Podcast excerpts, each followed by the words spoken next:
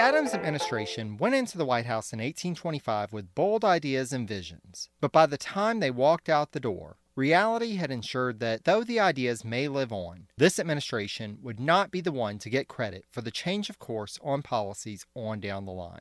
While they did make some progress in the realm of foreign relations, the change in focus to Latin America that the incoming Secretary of State Henry Clay had dreamt of for years and was ready to spearhead would ultimately turn out to be one of his greatest disappointments in his time in office. As we'll soon see, some of the problems were with the reality on the ground in Central and South America, but some of the blame must also be laid at the feet of the Secretary himself. Hello and welcome to the Harrison Podcast. I'm your host, Jerry Landry. Now that we spent last episode taking a look at how the various republics in Latin America had achieved their independence from Spain and Portugal by the time Henry Clay came to office in 1825, we're ready to delve into the Adams administration and its policies towards the region.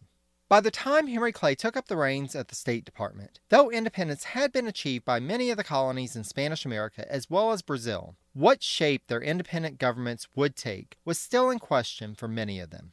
Indeed, one of the more unstable governments lay directly south and west of the United States in 1825.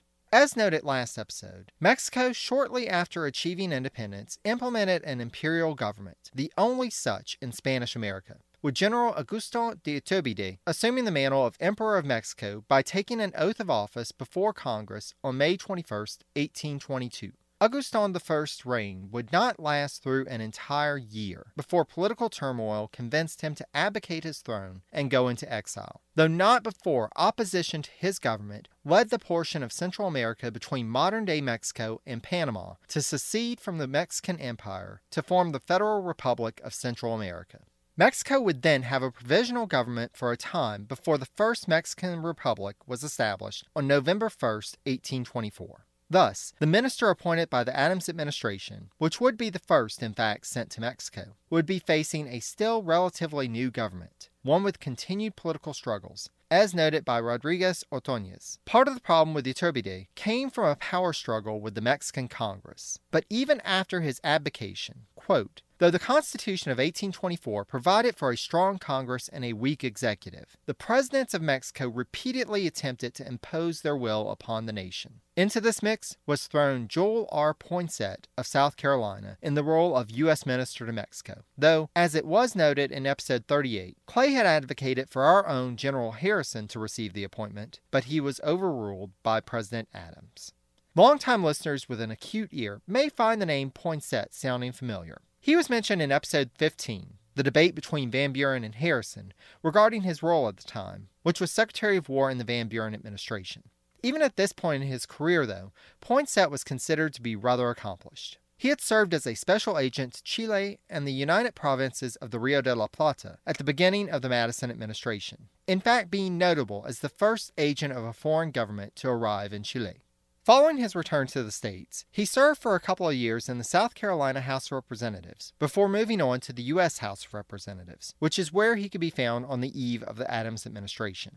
Beyond his previous diplomatic experience, Adams's decision to appoint Poinsett came partially out of his desire for establishing unity between the various factions of the Democratic Republican Party, as Poinsett had voted for Andrew Jackson when the election was thrown into the House. Clay's instructions to Poinsett of March 26, 1825, not only provide information about U.S. interaction with Mexico to date, but with some of the other major players in Latin America as well.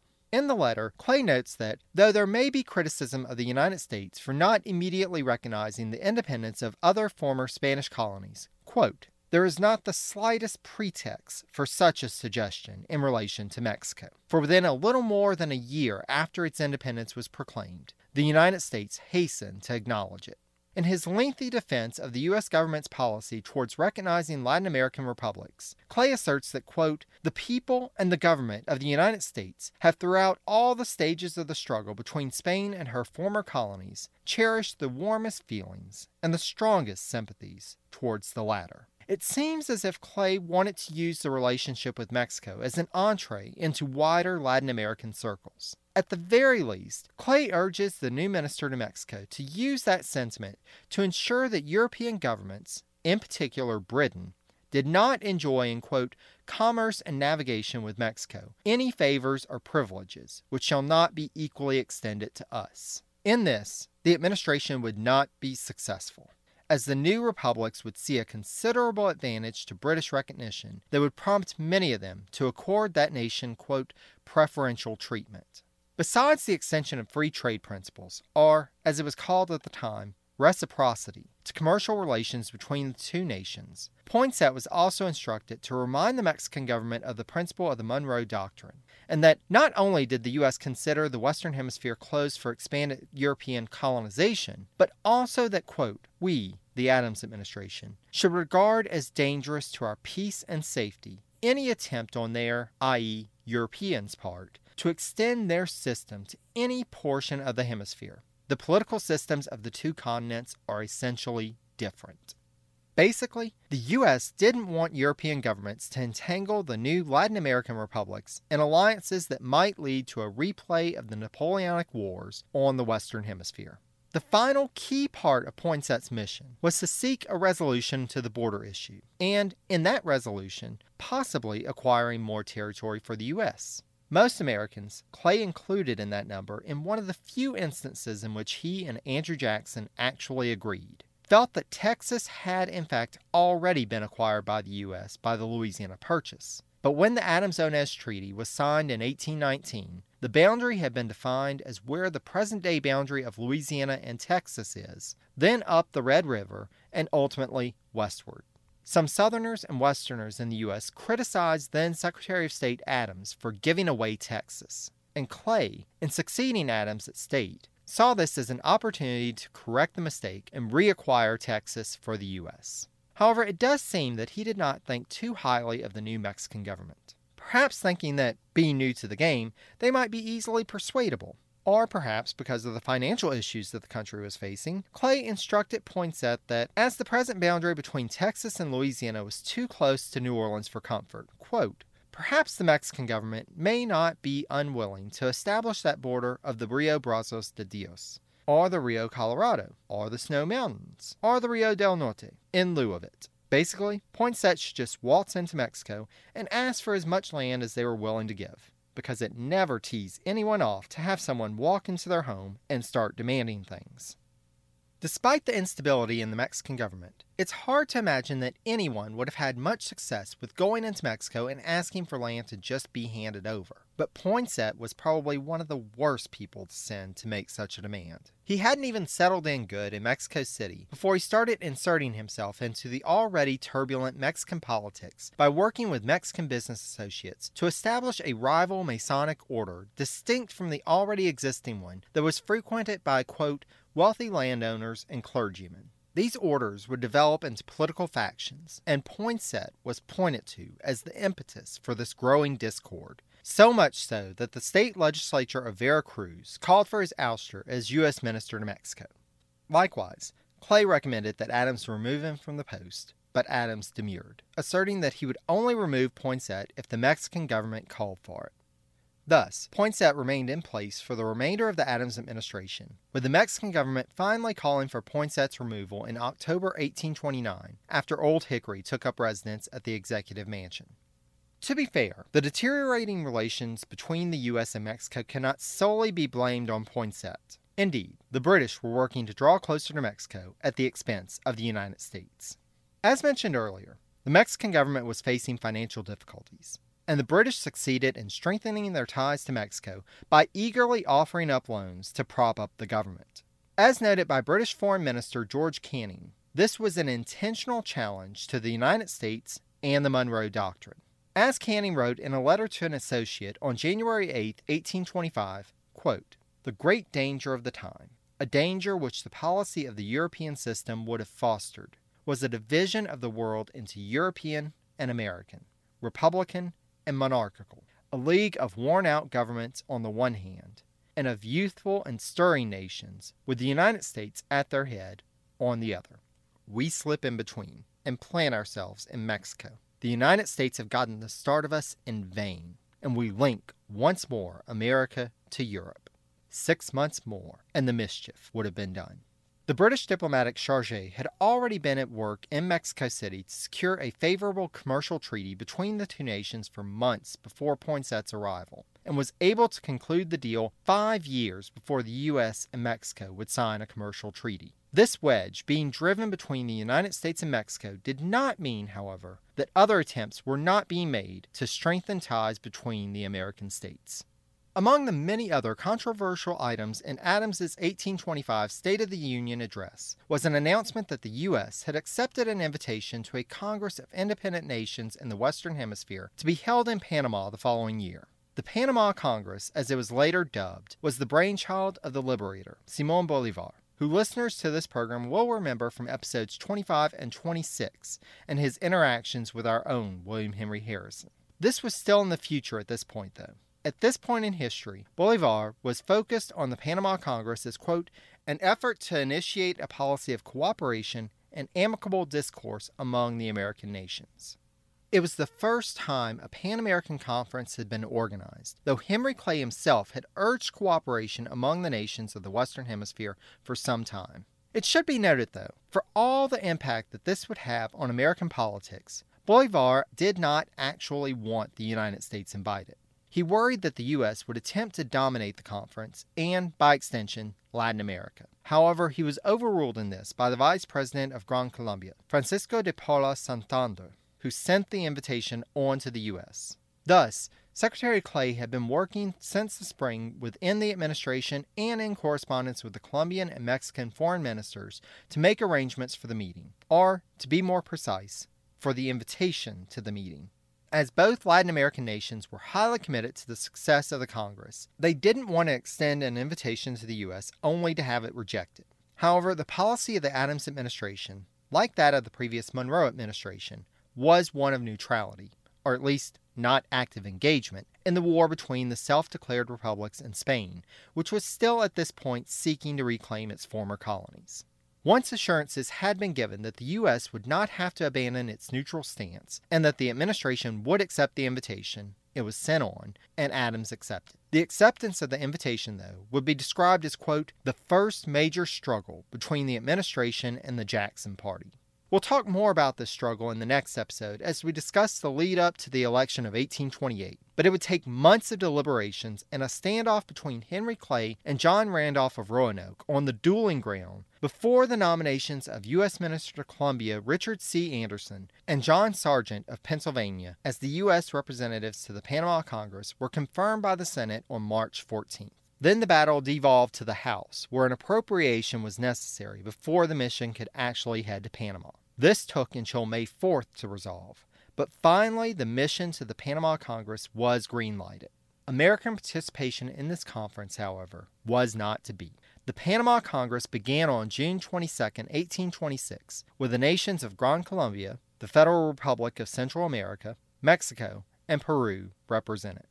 Both Argentina and Brazil refused their invitations, while Chile was busy dealing with internal struggles, and Bolivia's representatives were too late to join, as were those of the United States, which we'll get back to in a minute. The proceedings, which had been planned to last two months, in fact, were over in three weeks.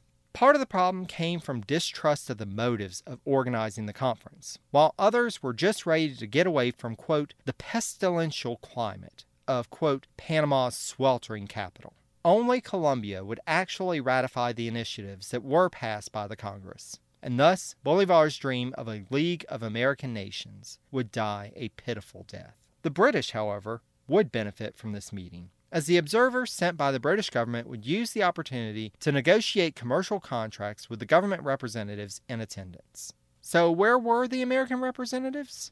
Well, Richard Anderson had departed from Bogota to travel to the conference, but ended up developing a tropical fever and died en route at Cartagena on July 24th, never having even left Gran Colombia. John Sergeant, meanwhile, refused to go to Panama during the quote, sickly season.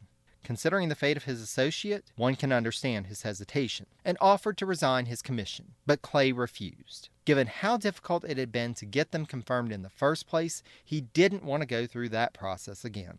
Once they learned of Anderson's fate, former President Monroe was approached as serving as the second minister during the planned reconvening of the Congress in Tacubaya, Mexico, but Monroe declined. Thus, the administration turned to Joel Poinsett, who agreed to serve, but, as Clay had feared, the confirmation of the appointment was delayed for six weeks after Congress reconvened in December and was only approved in January 1827. By that point, Sergeant had already arrived in Mexico to be in place to travel to Tacubaya.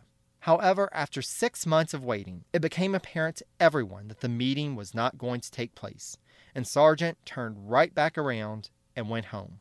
All of the political maneuvering had been for naught, and the U.S. had been too late to prevent the British from continuing to infiltrate themselves into Latin American affairs.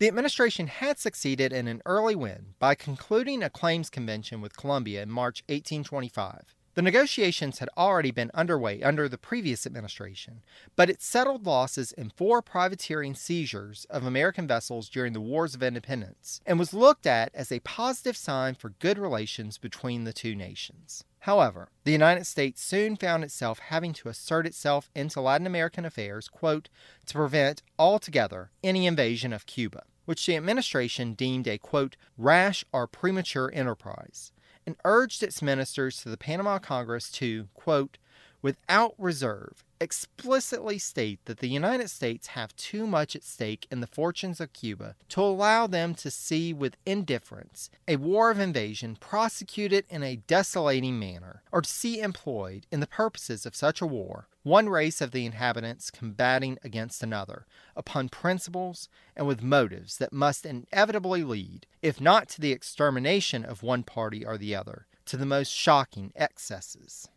At the time, both Mexico and Colombia were threatening to invade and take control of Cuba, which, along with Puerto Rico, remained under Spanish control. Cuba and Puerto Rico had become pawns being used by both the British and the U.S.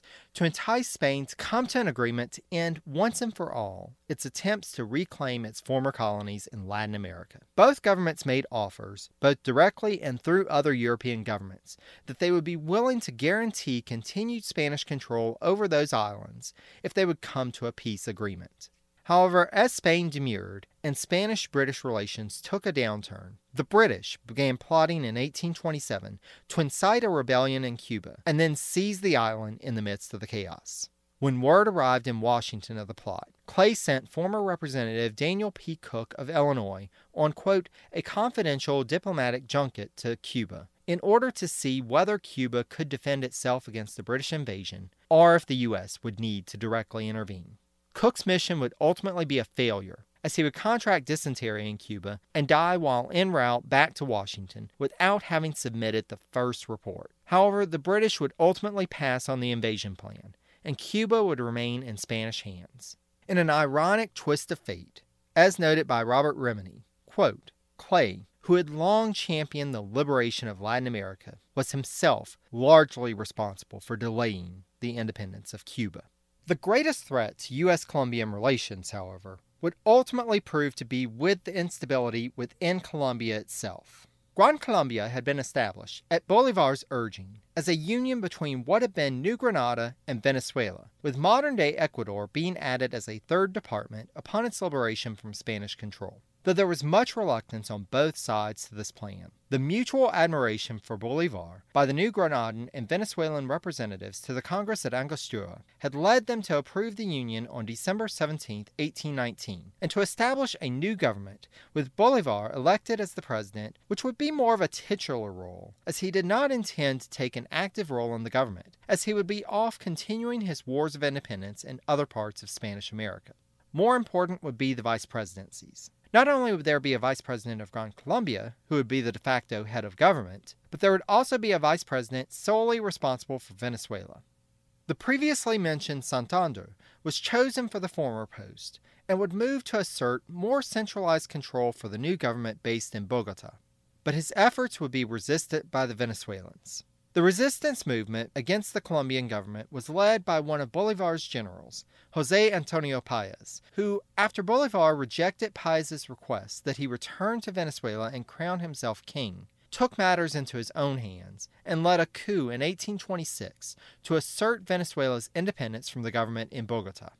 Bolivar, who had been in Lima, Peru at the time that word reached him of Paez's revolt, along with pleas from Santander requesting his return in order to restore order, realized that the time had come for him to take a more active hand in the affairs of Gran Colombia.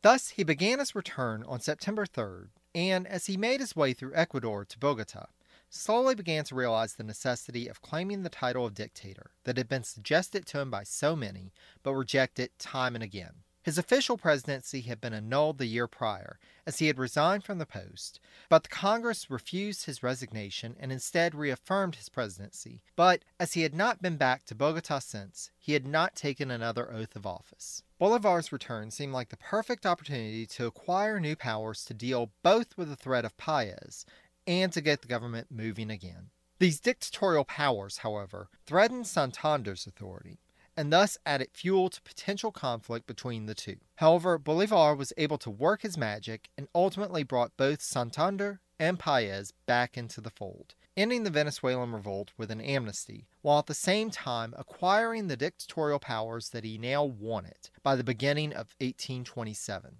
The old magic and the Balancing Act, however, were both wearing thin, and the United States was growing concerned about Bolivar's consolidation of power in what Bolivar saw as a step towards correcting the deficiencies in the previous government that had, in Bolivar's words, quote, reduced the country to a Satan's palace, ablaze in every corner, and ultimately ensuring the power will be returned to the people rather than government bureaucrats. People like Henry Clay and the new U.S. Minister to Colombia, William Henry Harrison, saw despotism and tyranny. We've already discussed Harrison's ministry and letter to Bolivar at length. So I'll include links to those episodes on the show notes page for this episode so that we're not covering old ground. However, I will note that Clay sent his own letter to Bolivar on October 27, 1828, in which he asserted that, quote, We, the United States, had fondly cherished and still indulged the hope that South America would add a new triumph to the cause of human liberty, and that Providence would bless her, as he had her northern sister, with the genius of some great and virtuous man, to conduct her securely through all her trials. We had even flattered ourselves that we beheld that genius in your excellency, I cannot allow myself to believe that Your Excellency will abandon the bright and glorious path which lies plainly before you for the bloody road passing over the liberties of the human race, on which the vulgar crowd of tyrants and military despots have so often trodden. I will not doubt that Your Excellency will, preferring the true glory of our immortal Washington to the ignoble fame of the destroyers of liberty, you have formed the patriotic resolution of ultimately placing the freedom of Colombia upon a firm and sure foundation. That your efforts to that end may be crowned with complete success, I most fervently pray. At least Harrison would be able to argue that he had made his appeal to Bolivar as a private citizen, but this was the Secretary of State admonishing the leader of a foreign nation. Naturally, Bolivar did not take too kindly to these dressings down, and turned to none other than the British charge in Bogota and said that, quote, the United States seems destined by Providence to plague America with torments in the name of freedom. Is this whole British thing sounding like a pattern yet? Yet again, the British benefited from the souring of relations between the U.S. and a Latin American republic and Bolivar's mind would turn ever more towards the adoption of a British style of government for Venezuela, with an enlightened despotism of some sort not out of the question. Troubles for the U.S. in the region would not stop in Colombia, however. As if the region needed any more turmoil, war began between Brazil and the United Provinces of the Rio de la Plata in 1825. As was the foreign policy of the time, the United States declared itself neutral in the conflict, and, as was the norm of the time, the rights of neutrality were violated by at least one party in the conflict. In this instance, the problem centered first with Brazil. Brazilian Admiral Lobo declared a blockade at the mouth of the Rio de la Plata, despite the U.S. asserting that the blockade was only legal for the river above the position of the Brazilian squadron. The standoff, however, paled in comparison to the back and forth that would come from Lobo's requirement in January 1826 that vessels leaving Brazil with goods of foreign production give a bond that they would not enter enemy ports, in this case, Argentinian ports. the U.S. charge at Rio de Janeiro, Condy Raguet, protested to the Brazilian government and wrote to Clay requesting that he be given instructions to call for a break in diplomatic relations between the two nations should Brazil not recognize the rights of the U.S., asserting that, quote, now is the moment to make our nation respect it by this. Now is the moment to make this government feel the influence which we are destined to maintain in the hemisphere of liberty. While Clay commended Raguet's, quote, zealous exertions, he also cautioned against pushing too hard to break relations, as U.S. trade with Brazil was considered to be vitally important. However, the warning came too late, as Raguet took the initiative in March 1827 and demanded his passports from the Brazilian government to return to the U.S. Clay would ultimately work with the Brazilian diplomat stationed in Washington to smooth over the situation, explaining that Raguet had taken his action, quote, without orders, and sending instructions to William Tudor, who was U.S. consul in Lima, to make his way to Rio to take over Raguet's post. Tudor would ultimately negotiate a claims agreement with the Brazilian government signed in the spring of 1829 as the Adams administration gave way to the incoming Jackson administration. Meanwhile, the Argentinian government would begin to violate U.S. neutrality as part of their war effort against Brazil. The government in Buenos Aires issued a set of secret instructions in mid 1827 in which they declared a blockade of the entire Brazilian coast and gave authorization to privateers to seize any vessels that violated the blockade. Naturally, with it being a secret, there would be vessels to violate the blockade, including the Ruth, a brig from Philadelphia. 1827 was not a good year for the Ruth, as they were first captured by the Brazilian Navy, who ultimately released her, only to have an Argentinian privateer seize her and her cargo. The case would ultimately go to court, with a decision coming down in November 1828 that the captured cargo was to be released and damages paid.